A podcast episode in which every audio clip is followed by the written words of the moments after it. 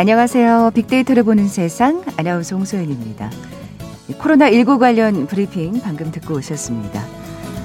아, 코로나19 신규 확진자가 1046명이네요. 사흘 만에 다시 1000명대를 기록했습니다. 아, 연말연시 특별 방역 대책, 강화된 방역 조치 속에 성탄절 연휴를 보냈습니다만 아직까지는 확실한 감소세가 나타나지 않고 있어서 좀 답답한 마음입니다. 조금 더 지켜봐야겠죠? 한 일주일 정도는. 한데 더욱 안타까운 거, 내려갈 줄 모르는 확진자 수에 비해 연말 우리 이웃들과 마음을 나누고 기부하는 사랑의 온도는 뚝 떨어졌다는 점이죠. 그래도 한켠에서는 마음을 전하는 참신하고 새로운 아이디어들이 속속 등장하면서 기부 릴레이가 진행되고 있다고 합니다. 아, 내일부터는 영하 10도 이하로 내려가는 새밑 한파가 닥칠 거라고 하는데 이런 훈훈한 소식에 잠시나마 마음이 따뜻해지는 것 같네요. 잠시 후 통통 튀는 통계 빅데이터와 통하다 시간에 관련 얘기 자세히 나눠보겠습니다. 그리고 11시 30분부터는 3차 재난지원금 관련 브리핑 또 듣고 오겠습니다. KBS 제일 라디오 빅데이터를 보는 세상 먼저 빅퀴즈 풀고 갈까요? 어려운 상황일수록 리더들에게 보통 사람과 다른 의식과 태도를 가질 걸 강조하는 이 말 자주 등장하죠. 직위가 높은 사람일수록 국가를 비롯한 공적인 일을 위해서 더욱 적극적으로 자신을 희생할 수 있어야 된다는 의미인데요. 뭐 예를 들자면 사회복지단체 익명으로 기부한다든지 길거리 무료 급식소를 운영해서 뭐 춥고 배고픈 사람들에게 따뜻한 한 끼 봉사활동을 하는 것, 뭐 이런 것들이 포함되겠죠. 1808년, 어, 오래됐네요. 프랑스 정치가 가스통 피에르 마르크가 처음 사용했다고 합니다.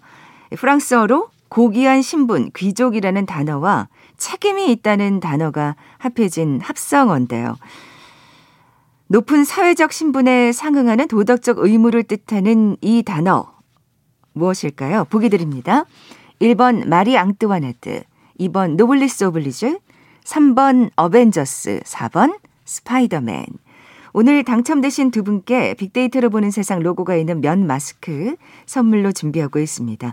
휴대전화 문자 메시지 지역번호 없이 샵 9730, 샵 9730. 짧은 글은 50원, 긴 글은 100원의 정보 이용료가 부과됩니다. KBS 라디오 어플 콩은 무료로 이용하실 수 있고요. 유튜브로 보이는 라디오로도 함께 하실 수 있습니다. 방송 들으시면서 정답과 함께 다양한 의견들 문자 보내주십시오.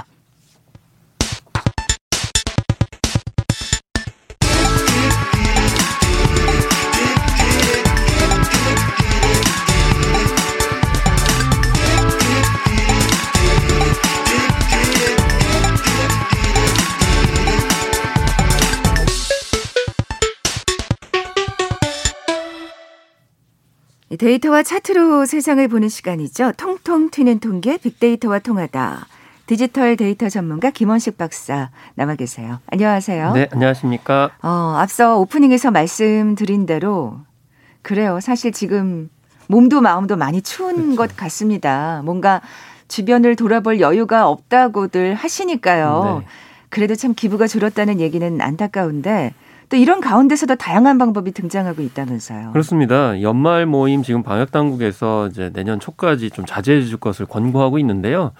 뭐 모임 취소하는 김에 그 미리 산정을 했던 모임 비용 있잖아요. 뭐 회비도 있을 수 있고 아, 또한 해 동안 적립돼 놓은 그런 이제 예산이 있을 텐데 이거를 어쨌든지 간에 써야 되거든요. 그렇기 때문에 이걸 어떻게 쓸까라고 했을 때 이 뭐 한 지역의 25개 단체가 연말 모임을 취소하고서 그 비용으로 소외계층을 위해서 방역 물품을 사서 지자체에 기부를 하는. 아유 잘하셨네요. 예. 그리고 또 소상공인들과 재래시장 활성화를 위해서 지역사랑 상품권도 구매를 하는 사례도 있었고요. 네네. 네. 또 다른 안전보건 관련 22개 단체도 이 소상공인과 어려운 이웃들을 위해서 모임에 사용할 비용을 기부한 사례도 알려졌죠. 음. 또 지자체 같은 경우에도 연말 모임을 취소하고 인증 사진을 SNS에 올리면은 시민들에게 상품권을 주고요.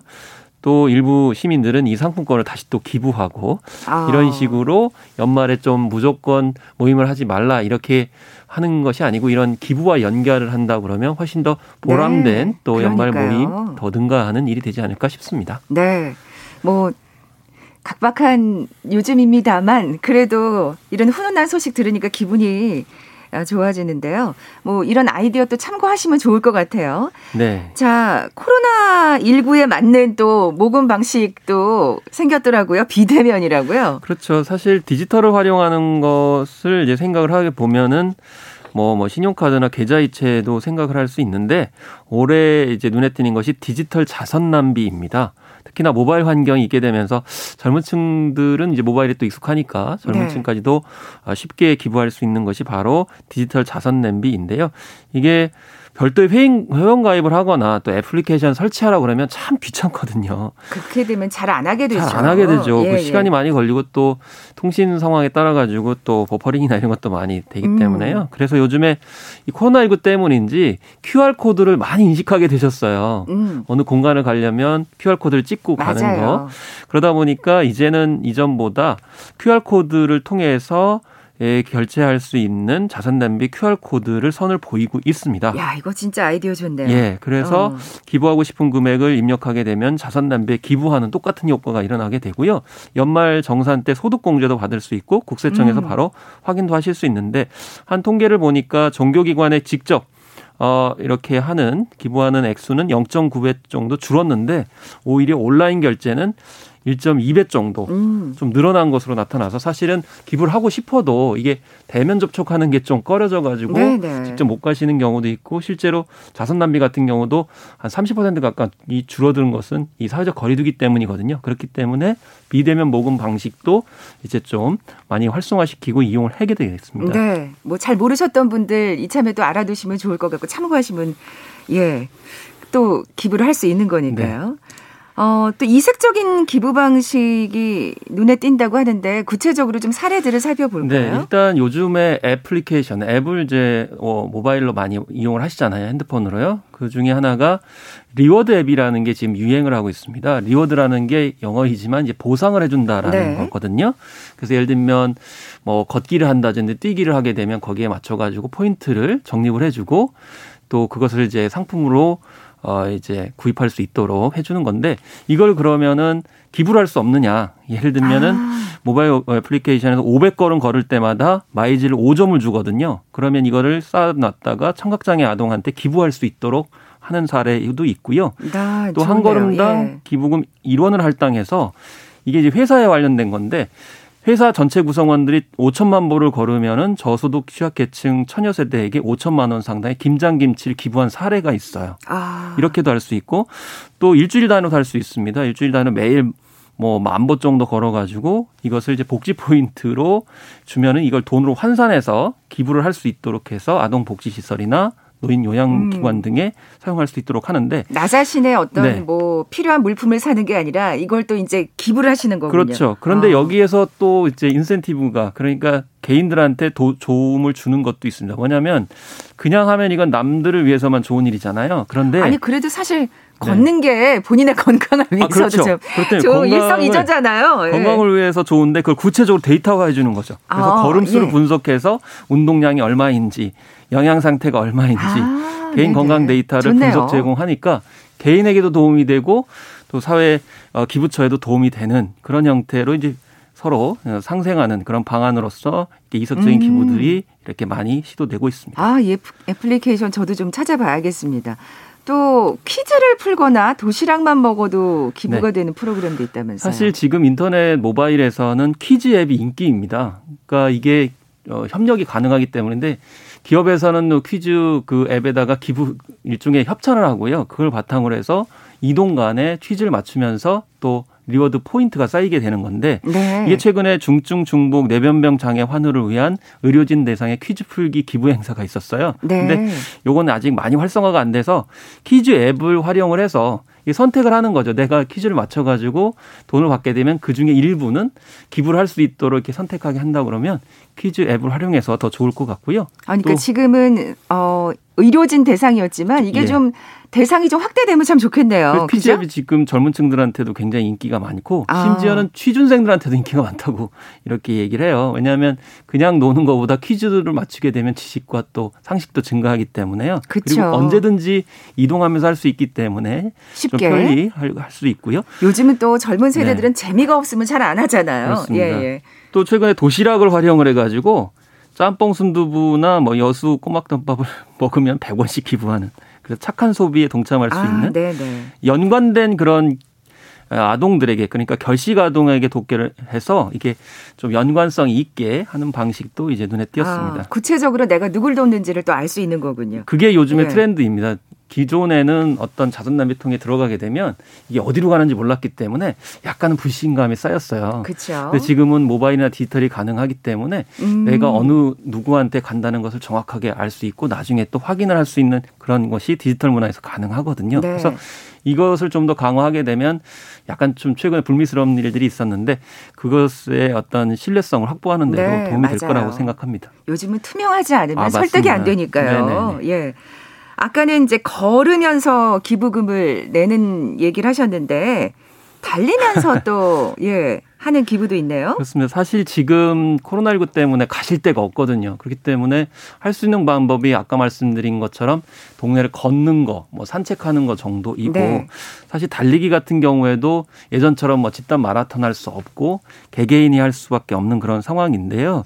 그래서 이 코로나19 확산 방지를 위해서 참가자들이 한 곳에 모이는 것이 아니고요. 또 정해진 경로, 예를 들면 우리가 뭐 마라톤 대회다 그러면 어디를 거쳐가지고 어디를 돌아오세요. 이런 식으로 되게 행사를 하는 데 코로나19 상황 속에서는 그렇게 할 수가 없잖아요. 그렇기 때문에 그냥 개인이 원하는 곳을 그냥 달리시면 됩니다. 네. 그리고 나서 이제 앱으로 뭐 5km인지 10km인지 이걸 선택을 하신 거를 이제 증명을 하시게 되면은 되는 건데 이걸 이제 기부 run 행사다 음. 이렇게 얘기를 하고요.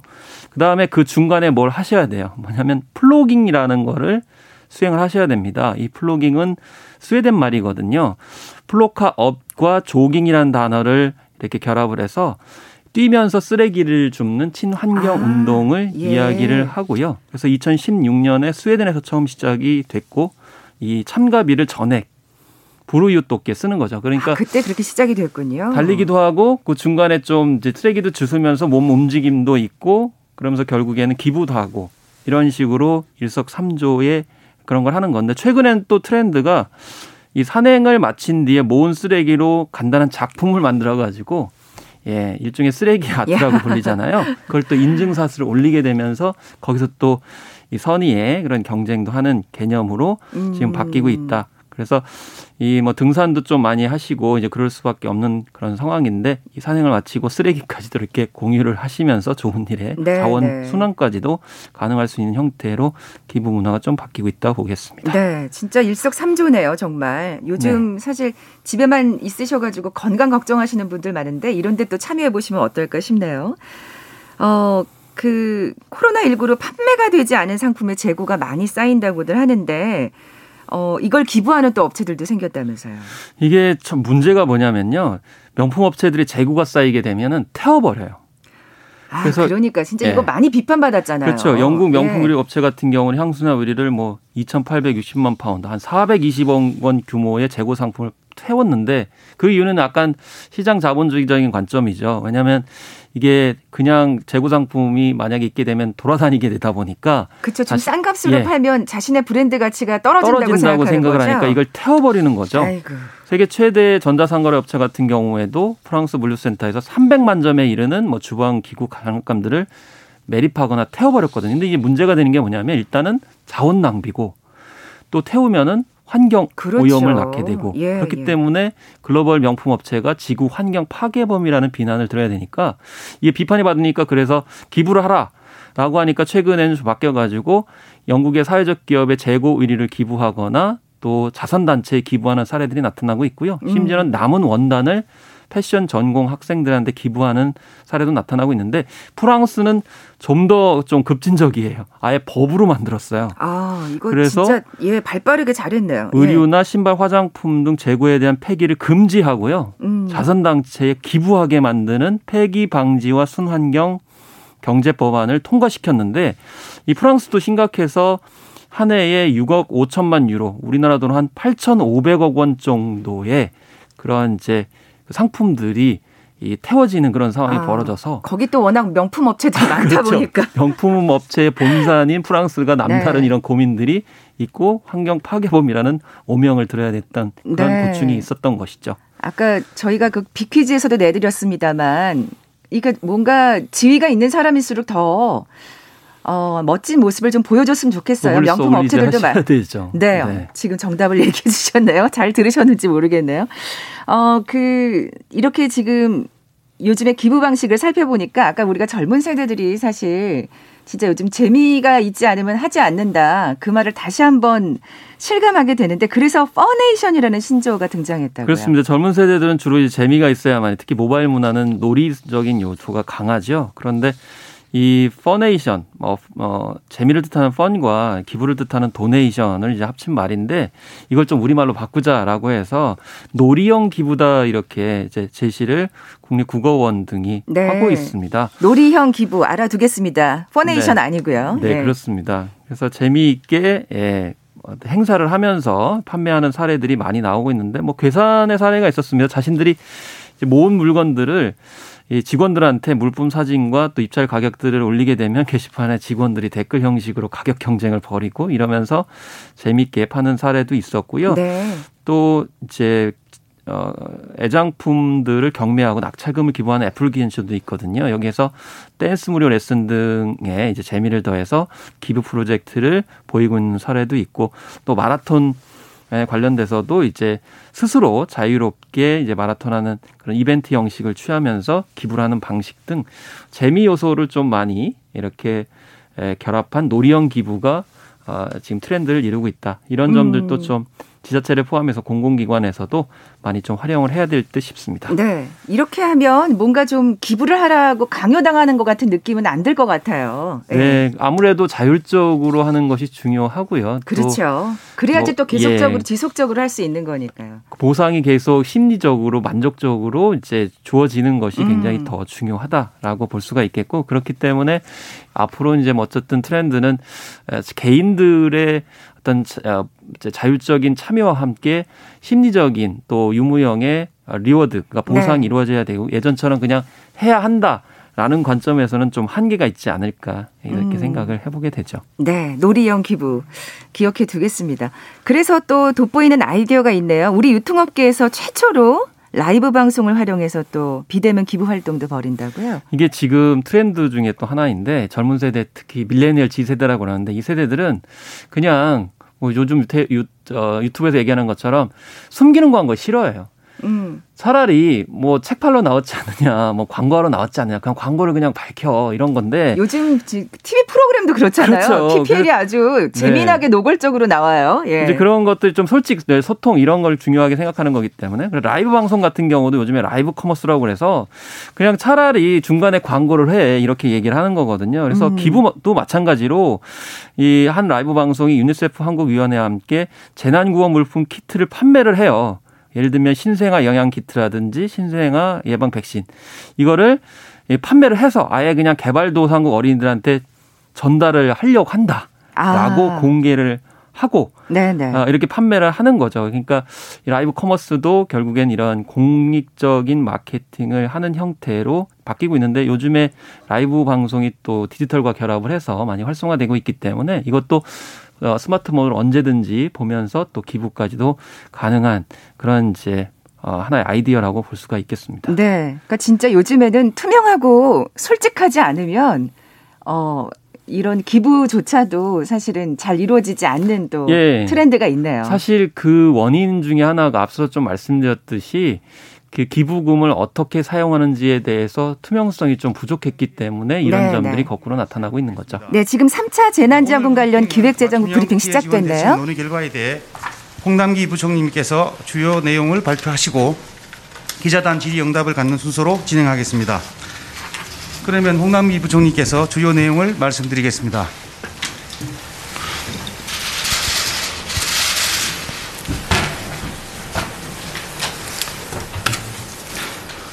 예, 존경하는 국민 여러분, 먼저 코로나19로 인명, 인명 피해를 입으신 가족분들께 깊은 위로의 말씀을 올립니다. 최근 열흘 넘게 신규 확진자 수가 1000명 내외 수준을 지속함에 따른 연말연시 방역 강화로 전 국민이 많은 불편을 겪고 의료인들은 사투를 벌리고 있으며 소상공인 등 피해 계층의 어려움도 가중되고 있습니다. 또한 우리 경제가 다시 위축되는 양상을 맞아 정말 안타까운 심정입니다. 지금으로서는 경제에 있어서 방역이 곧 백신입니다. 국민 한분한 분께서 방역 수칙을 철저히 준수해 주시기를 요청드립니다. 그리고 이동성의 제한, 영업성의 위축 등으로 인한 지금의 경제적 어려움도 모두 이겨내시고 다시 일어서야 합니다. 정부가 그 버팀목이 되어 곁에서 최대한 돕겠습니다. 정부는 이번 코로나 재확산에 따른 피해 지원이 시급하다고 판단, 소상공인과 고용 취약계층 등 가장 타격과 피해가 집중된 분들을 대상으로 3차 확산에 대응한 맞춤형 피해 지원 대책을 집중 검토해 왔으며 오늘 그 대책을 발표하고 1월 초 중순부터 신속히 지원해 나가고자 합니다. 정부는 얼마 전 21년도 내년도 예산 국회 심의 과정에서 이러한 맞춤형 피해 지원을 위한 3조 원 수준의 예비비를 확보한 바 있습니다. 당초 이를 토대로 3조 원 플러스 알파 규모를 고려하였습니다만 최근의 방역 상황을 감안하여 피해 계층에 대한 더 두터운 보호를 위하여 목적 예비비는 물론 기금의 여유 자금 그리고 기정예산 활용 등을 통하여 9조 3천억 원 규모의 맞춤형 피해 지원 방안을 마련하였으며 그 수혜자는 580만 명이 이를 것으로 보여집니다. 이는 금년 4차례 추경 규모로 4차 추경 규모를 더 웃도는 수준으로서 사실상 금년 다섯 번째 추경에 준하는 특단의 재정 지원책이라 할 수 있겠습니다. 이번 대책은 소상공인과 고용 취약계층에 대한 긴급 피해 지원 5조 6천억 원, 그리고 코로나19 대응 방역 강화 8천억 원, 그리고 피해 계층에 대한 맞춤형 지원 패키지 지원 2조 9천억 원으로 구성되어 있습니다. 이에 대한 재원은 앞서 말씀드린 바와 같이 목적 예비비 4조 8천억 원, 그리고 장, 금년도 예산 집행잔액 6천억 원, 그리고 기금 운영 계획 변경분과 내년도 기정 예산을 활용한 분 3조 9천억 원으로 충당하였습니다. 이번 근본 대책의 구체적인 내용을 크게 네 가지 카테고리로 나누어 말씀드리겠습니다. 첫째 카테고리로 이번 3차 확산에 따른 방역 강화 등으로 인하여 피해가 집중되어 영업과 생계에 어려움을 겪게 된 소상공인과 고용 취약계층이 지금의 고비 계곡을 잘 견뎌낼 수 있도록 직접적이고 즉각적인 피해 지원 방안을 마련하였습니다. 현금 지원을 기본으로 하되 임차료 등에 대한 융자와 함께 자발적인 임대료 인하 인센티브 시책을 보완적으로 강구하였습니다. 첫째, 코로나 피해 소상공인들에게 4조 1천억 원 규모의 소상공인 버팀목 자금을 지급합니다. 정부의 방역 조치로 영업이 금지 또는 제한되었거나 매출이 감소한 연, 연매출 4억 원 이하의 소상공인 280만 명에게 현금을 직접 지원하게 됩니다. 지원 대상 소상공인 모두에게 100만 원의 현금을 지급하되 방역 지침에 따라 영업이 중단 또는 제한된 업종에 대해서는 임차료 등 고정비용 부담 경감을 위하여 각각 200만 원과 100만 원씩 추가 지원하게 됩니다.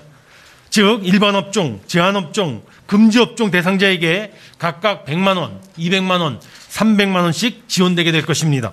이 버팀목 자금이 최대한 신속하게 지급될 수 있도록 국세청 등 행정정보를 최대한 활용해 대상자를 선별하고 특별 피해 업종과 기존의 세희망자금 수급자는 별도의 심사 없이 신청만으로 바로 지급될 수 있도록 하겠습니다.